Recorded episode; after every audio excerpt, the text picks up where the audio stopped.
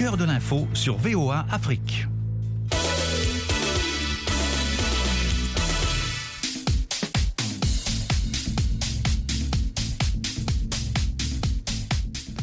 Bonsoir à tous et à toutes. Yakuba Wedraogo avec vous, ravi de vous retrouver pour Sporama sur VOA Afrique. Comme chaque semaine, nous revenons sur les résultats et les faits sportifs marquants. Nos consultants sont en ligne pour vous éclairer. J'ai salué Élisée Oupatine depuis Boyukon au Bénin. Élisée, bonsoir. Oui, bonsoir Yakuba et bienvenue au Bénin où il y a une forte pluie qui menace. Ben écoutez, la pluie, ça fait toujours du bien. Avec nous également le doyen Jules Valentin Ngoué qui nous rejoint aujourd'hui, qui nous rejoint pardon, depuis Libreville au Gabon. Jules, bonsoir.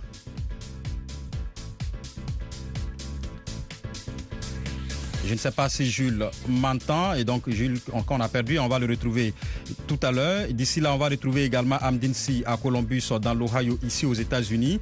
Et puis, il sera également en direct depuis le Maryland, toujours ici aux États-Unis. Il s'agit de Eugène Pewapé Lema. Il nous parlera de basketball avec la qualification du Bangui Sporting Club pour la phase de groupe. Eugène, je le rappelle, est directeur technique national de la Fédération centrafricaine de basketball.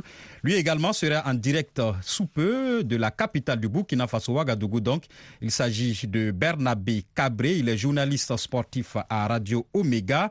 Il nous parlera de cyclisme avec euh, la 34e édition du Tour cycliste international du Faso qui a eu lieu et dont l'arrivée finale hein, a eu lieu hier dans ce Sporama du ce lundi 11 lundi 6 novembre pardon 2023. La finale allée de l'African Football League remportée par le Widad. Nous parlons également donc des nominés pour les prochains CAF Awards, du basket au menu aussi, avec la road Toubier, elle, et du cyclisme Paris tenu donc pour, je le disais, hein, pour la 34e édition du Tour cycliste international du Faso. Merci en tous en tout cas de votre présence et à vous, chers auditeurs, de rester à l'écoute. Nous allons tout de suite commencer avec euh, du basketball, la road Toubier, elle. Eh bien, on connaît les premiers qualifiés pour la phase finale de la quatrième édition de cette Basketball Africa League. La division Ouest a livré ses trois représentants. Il s'agit des Centrafricains de Bangui Sporting Club, des Marocains de Fus de Rabat et des Libyens de Benghazi. Le Bangui Sporting Club s'est même emparé hein, de la première place suite à sa victoire en finale sur le FUS de Rabat 93 90. Et pour en parler, il est en ligne Eugène Pewa Pelema, directeur technique national de la Fédération centrafricaine de basketball, avec nous depuis le Maryland. Eugène, bonsoir. Oui, bonsoir.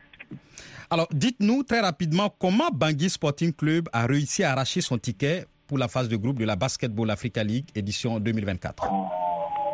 Mais écoutez, d'abord, le Bangui Sporting Club est une jeune équipe qui a commencé à faire, à se préparer pour cette compétition depuis 2021.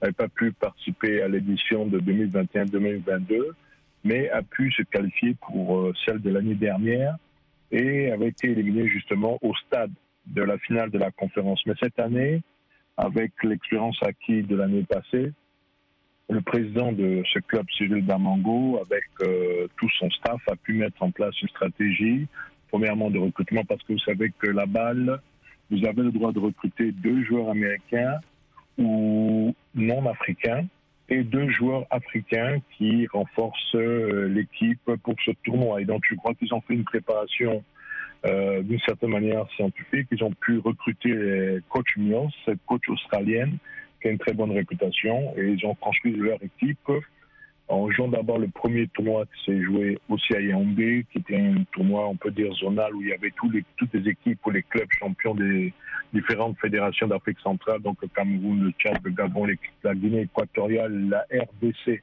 et le Centrafrique.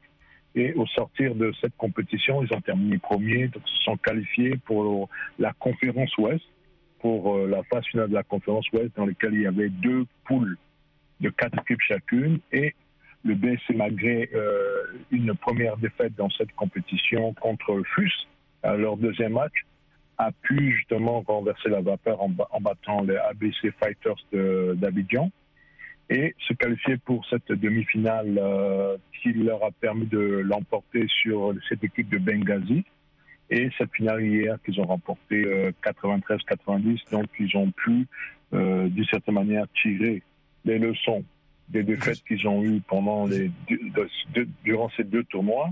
Et ont pu justement capitaliser avec les, quelques joueurs qu'ils avaient, dont l'une des Alors, Eugène, alors, vous, l'évoquiez, la coach Liz Mills, on le sait, elle est passée par l'équipe nationale du Kenya, ensuite l'AS Salé du Maroc, Abidjan Basketball Club, et maintenant elle est au Bangui Sporting Club. Quelle a été sa part contributive dans cette qualification? Est-ce que vous avez senti véritablement cette touche de la coach Liz Mills? Eugène, si vous m'entendez? Il l'expérience du coach. Oui, oui. Oui, allez-y. Je dis, chez elle, il y a l'expérience du coach euh, on a pu voir dans ses systèmes de jeu, on peut voir dans la manière dont l'équipe jouait. Elle a essayé de mettre un système en place euh, beaucoup plus structuré pour retirer le mieux euh, de, ces joueurs. Il y a aussi le, nom, parce que vous savez, quand vous êtes coach au niveau de ce genre de compétition, vous êtes un peu plus respecté par les arbitres. Il y a, des aspects en dehors du basketball euh, qui viennent jouer dedans. Et donc, on peut voir. Elle était aussi accompagnée de son assistant. Elle avait deux assistants, Gabriel Marida de la République centrafricaine, et son coach de la défense qui s'appelle euh, Jeffrey Sparrow qui était le spécialiste de la défense. Et donc, on a pu voir lorsque l'équipe de BSC est en difficulté, par exemple, que ce soit contre l'équipe de Benghazi ou même contre l'équipe de Fus, on a pu voir que dans, au quatrième carton, la défense a vraiment fait une très grande différence qui leur a permis de pouvoir justement l'emporter sur euh, ces deux équipes et pouvoir s'adjuger euh, cette, cette, cette première place de la conférence de l'Ouest. Voilà, Eugène Pewa Pelema. Et donc, je rappelle que vous êtes le directeur technique national de la Fédération centrafricaine de basketball avec Bangui Sporting Club, donc qualifié pour euh, l'édition prochaine de la Basketball Africa League, donc qualifié pour la phase de poule. Alors, Jules, on le sait, FAP du Cameroun était également en route hein, pour cette qualification à la Basketball Africa League. On n'a pas encore Jules Omédi. Donc, alors, je, je le disais, FAP du Cameroun était préqualifié avec euh, ce tournoi qu'il a accueilli à domicile. Et finalement, les forces armées police du Cameroun ne participeront pas une fois de plus à cette Basketball Africa League en 2024. Dommage. Élisée, si vous m'entendez? Oui, allô, Yacouba Oui, euh, je le disais, les forces armées et polices du Cameroun FAP donc euh, qui s'inclinent à domicile et qui sont éliminés de la course à la Basketball Africa League la prochaine édition. C'est dommage pour les Camerounais quand même qui recevaient ce, tournoi préqualificatif à domicile. Bien évidemment, les 16 où ils organisaient à domicile, vous venez de le dire, les FAP, euh, quand même les forces armées et police du Cameroun, euh, c'est une session qui a euh, quand même, qui domine quand même cette discipline au Cameroun et qui recevait ces éliminatoires de la division ouest hein, à Yaoundé. Et pourtant, les Camerounais ont bien commencé hein, ces éliminatoires en battant les Congolais de la RDC, de la République démocratique du Congo dès leur premier match. Eh bien, c'est quand même euh, au second match hein, que les Camerounais se sont inclinés devant Alali Benghazi. Eh bien, ils se sont quand même euh, bien comportés lors de leur dernier match pour pouvoir pour pouvoir prendre quand même euh, le ticket, le droit de disputer le match de classement contre les Libyens de Dali Benghazi. Donc euh, il y a eu quand même une très grande opposition, une très grande, euh, rencontre entre les deux formations qui se sont rendues coup pour coup, mais c'était sans compter sur l'expérience hein, de cette équipe de, de, cette équipe de Benghazi qui a quand même remporté surtout lors du dernier quart temps puisque les Libyens euh, ont quand même mis l'accélérateur, hein, surtout après la mi-temps, et ont bien sûr dévancé les Camerounais de 11 euh, points au finish. Eh bien, les Libyens l'ont remporté 93 à 80 et à 84, 9 points de différence. C'est une grosse déception hein, pour le club camerounais qui, quand même, devrait euh, prendre ses éliminatoires à domicile hein, afin de se qualifier pour une deuxième année de cette compétition, la Basketball Africa League. Voilà, merci Élisée Mpatine. Nous marquons une courte pause et nous revenons tout de suite.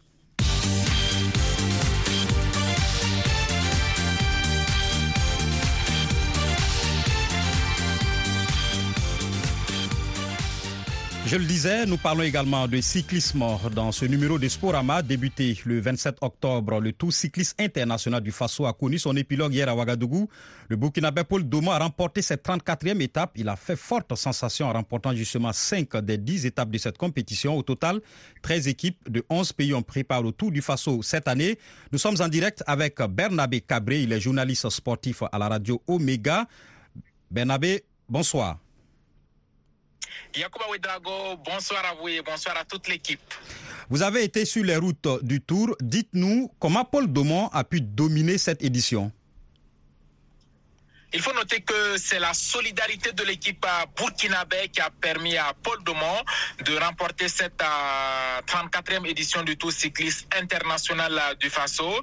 Déjà à 24 heures du coup d'envoi du premier coup de pédale, les trois équipes burkinabé engagées dans la compétition ont été reçues par l'empereur des Mossé, le Moro Naba Baogo, qui a prodigué des conseils à toute l'équipe burkinabé et appelé à la cohésion au sein du groupe. On retient en tout cas cette phrase de Moro Naba. Si vous ne gagnez pas le Tour du Faso, c'est qu'il y a eu mésentente au sein du groupe Étalon.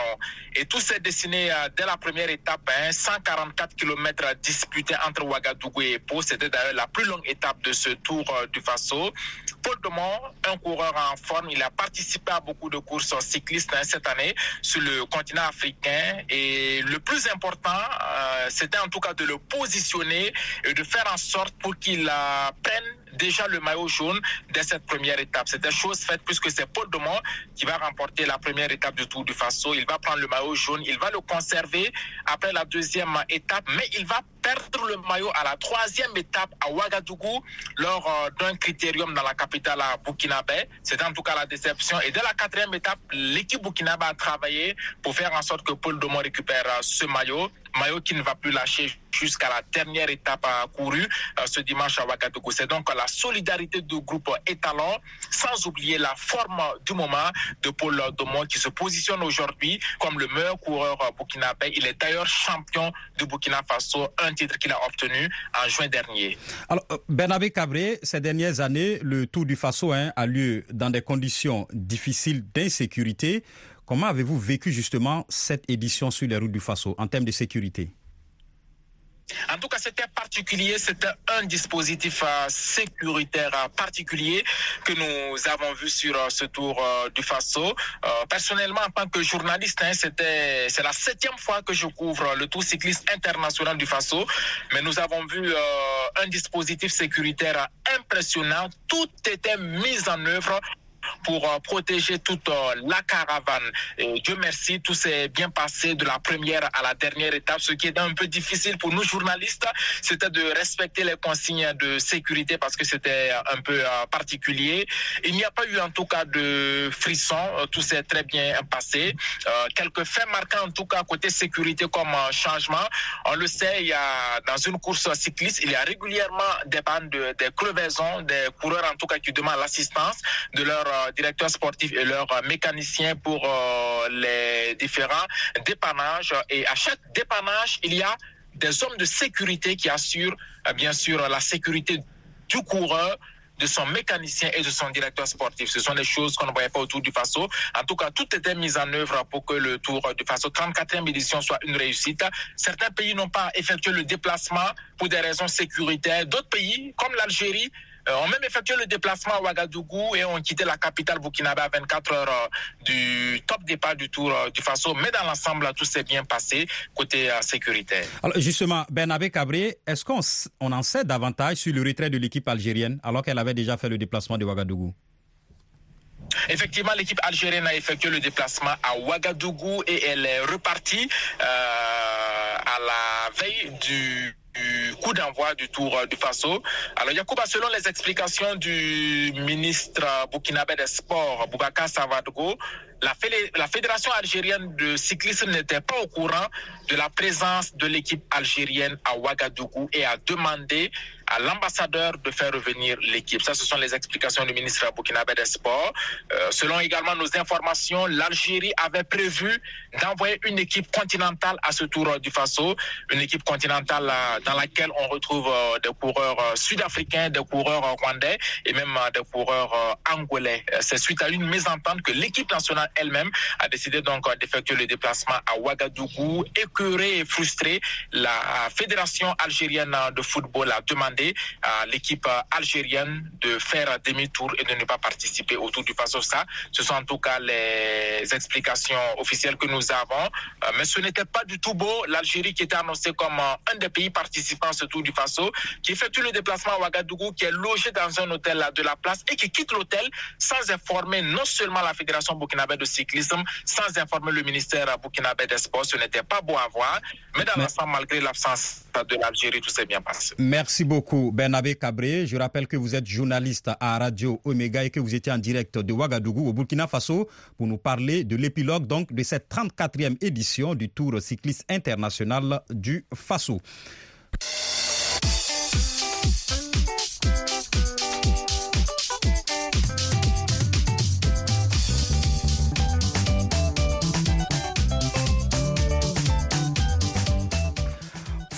Avec le début de la Ligue des champions féminines africaines qui se poursuit en Côte d'Ivoire. Le groupe B est entré en lice ce lundi à San Pedro. Dans le sud-ouest, les tenantes du titre marocain de l'ASFA faisaient face aux Ghanéennes d'Apem Dankwa. Élysée, victoire 2-1 des Ghanéennes qui étaient pourtant menées à la pause.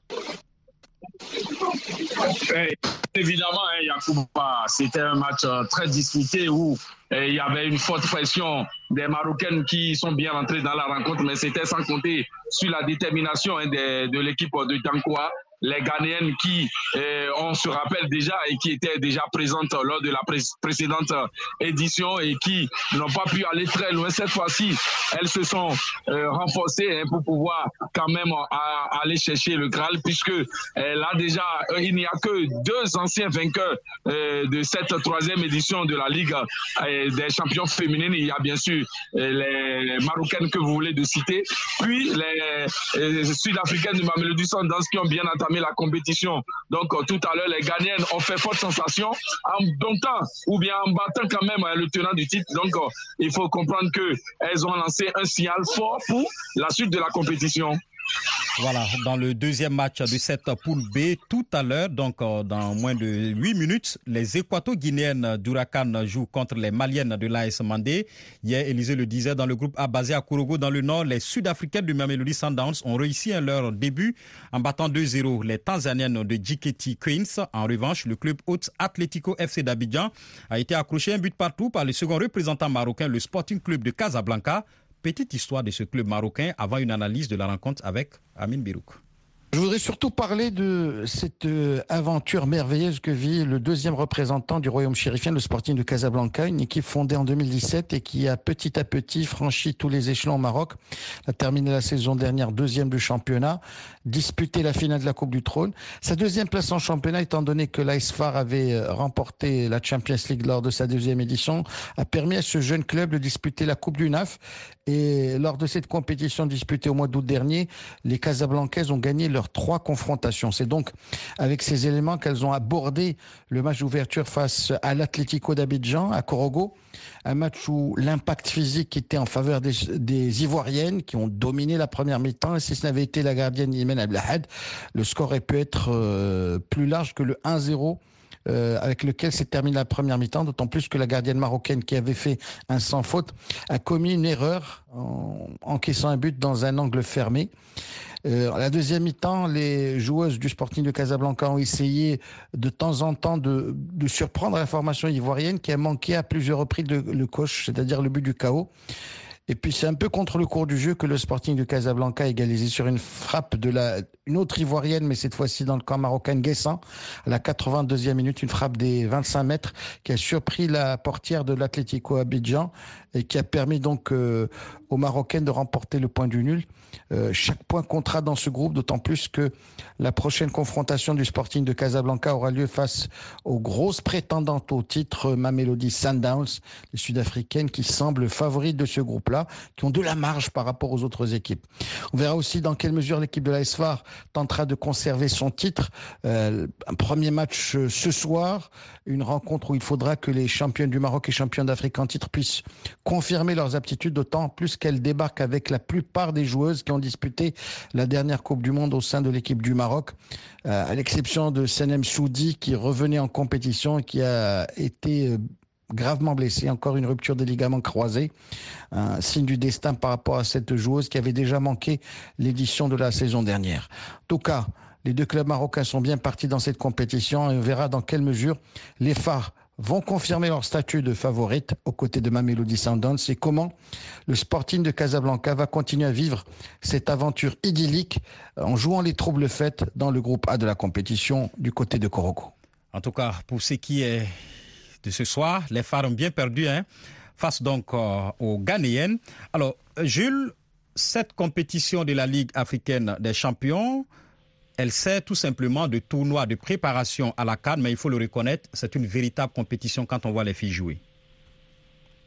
Mais bien sûr, surtout qu'on sait que euh, les, les filles, à l'heure actuelle, sont en train de faire des progrès énormes en très peu de temps.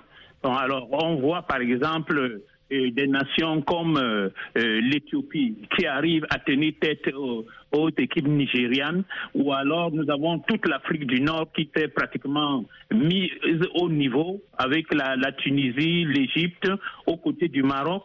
Nous avons euh, l'Ouganda, par exemple, qui a posé, le Kenya, qui ont posé des, problèmes aux Camerounaises, même en équipe nationale. Et donc, euh, ça bouge chez les filles, l'Afrique du Sud comprise, et l'Afrique australe aussi d'une manière générale, ça bouge chez les filles. Et donc, automatiquement, on s'attend à ce que les progrès soient sensibles euh, ces derniers temps. Et sûrement que dans les compétitions internationales hors du continent, cela va donner des résultats. Football toujours donc avec la finale allée de la nouvelle compétition de l'African Football League, la Ligue africaine de football qui s'est jouée hier à Casablanca au Maroc où le Wydad recevait les Sud-Africains du Mamelody Sundowns, score 2 buts à 1 pour les Wydadi. Amdinsi, léger avantage hein, pour les Marocains, même si le but à l'extérieur va compter dans le match retour.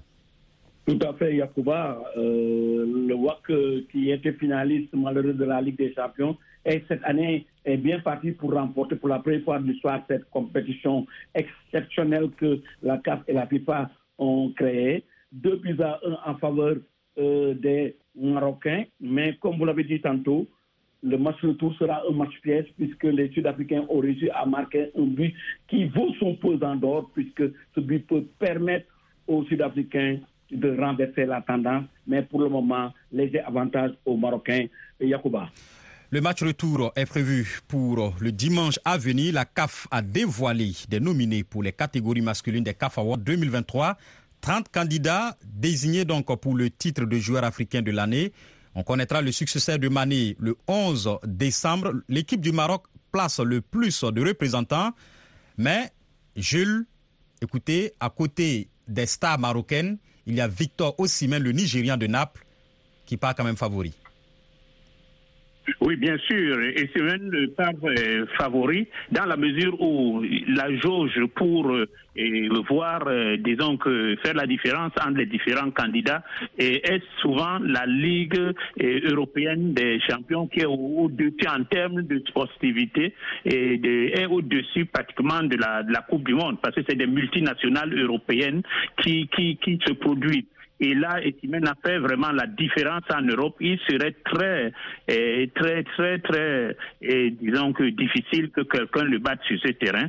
Peut-être les deux gardiens de but superbes qu'on a eu aussi eh, cette année, c'est-à-dire Onana d'un côté et Bonou du Maroc de l'autre. Mais je crois que Etimen tient le bon. Alors, Très rapidement, Élisée, on sait que le mondial 2022, passé donc, a été un critère déterminant dans l'attribution du Ballon d'Or France Football à Lionel Messi. Le Maroc a fait une très belle prestation durant le mondial, demi-finaliste bien sûr historique. Est-ce que ça va se jouer franchement entre le gardien Yacine Bounou de FC Séville, le gardien marocain, et le Nigérian de Naples, Victor Osimhen?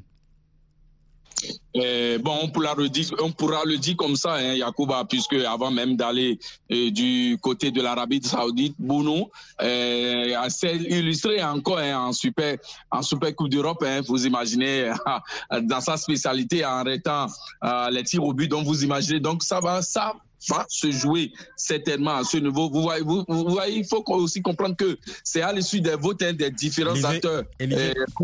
Élisée, malheureusement, on n'aura pas le temps de développer ce titre-là. On va y revenir sans doute la semaine prochaine pour parler justement des critères d'attribution de ce ballon d'or africain. En attendant, ce programme s'achève ici. Merci à vous, Élisée. Merci à Amdine à Jules Valentin Ngoué, Eugène Pewa Péléman, Bernabé Cabré. Je suis Yacouba Ouedraogo. On va se retrouver la semaine prochaine en attendant une nouvelle édition du journal avec euh, Rosine Mounessero, réalisation de Sporama, Joselle Morissin.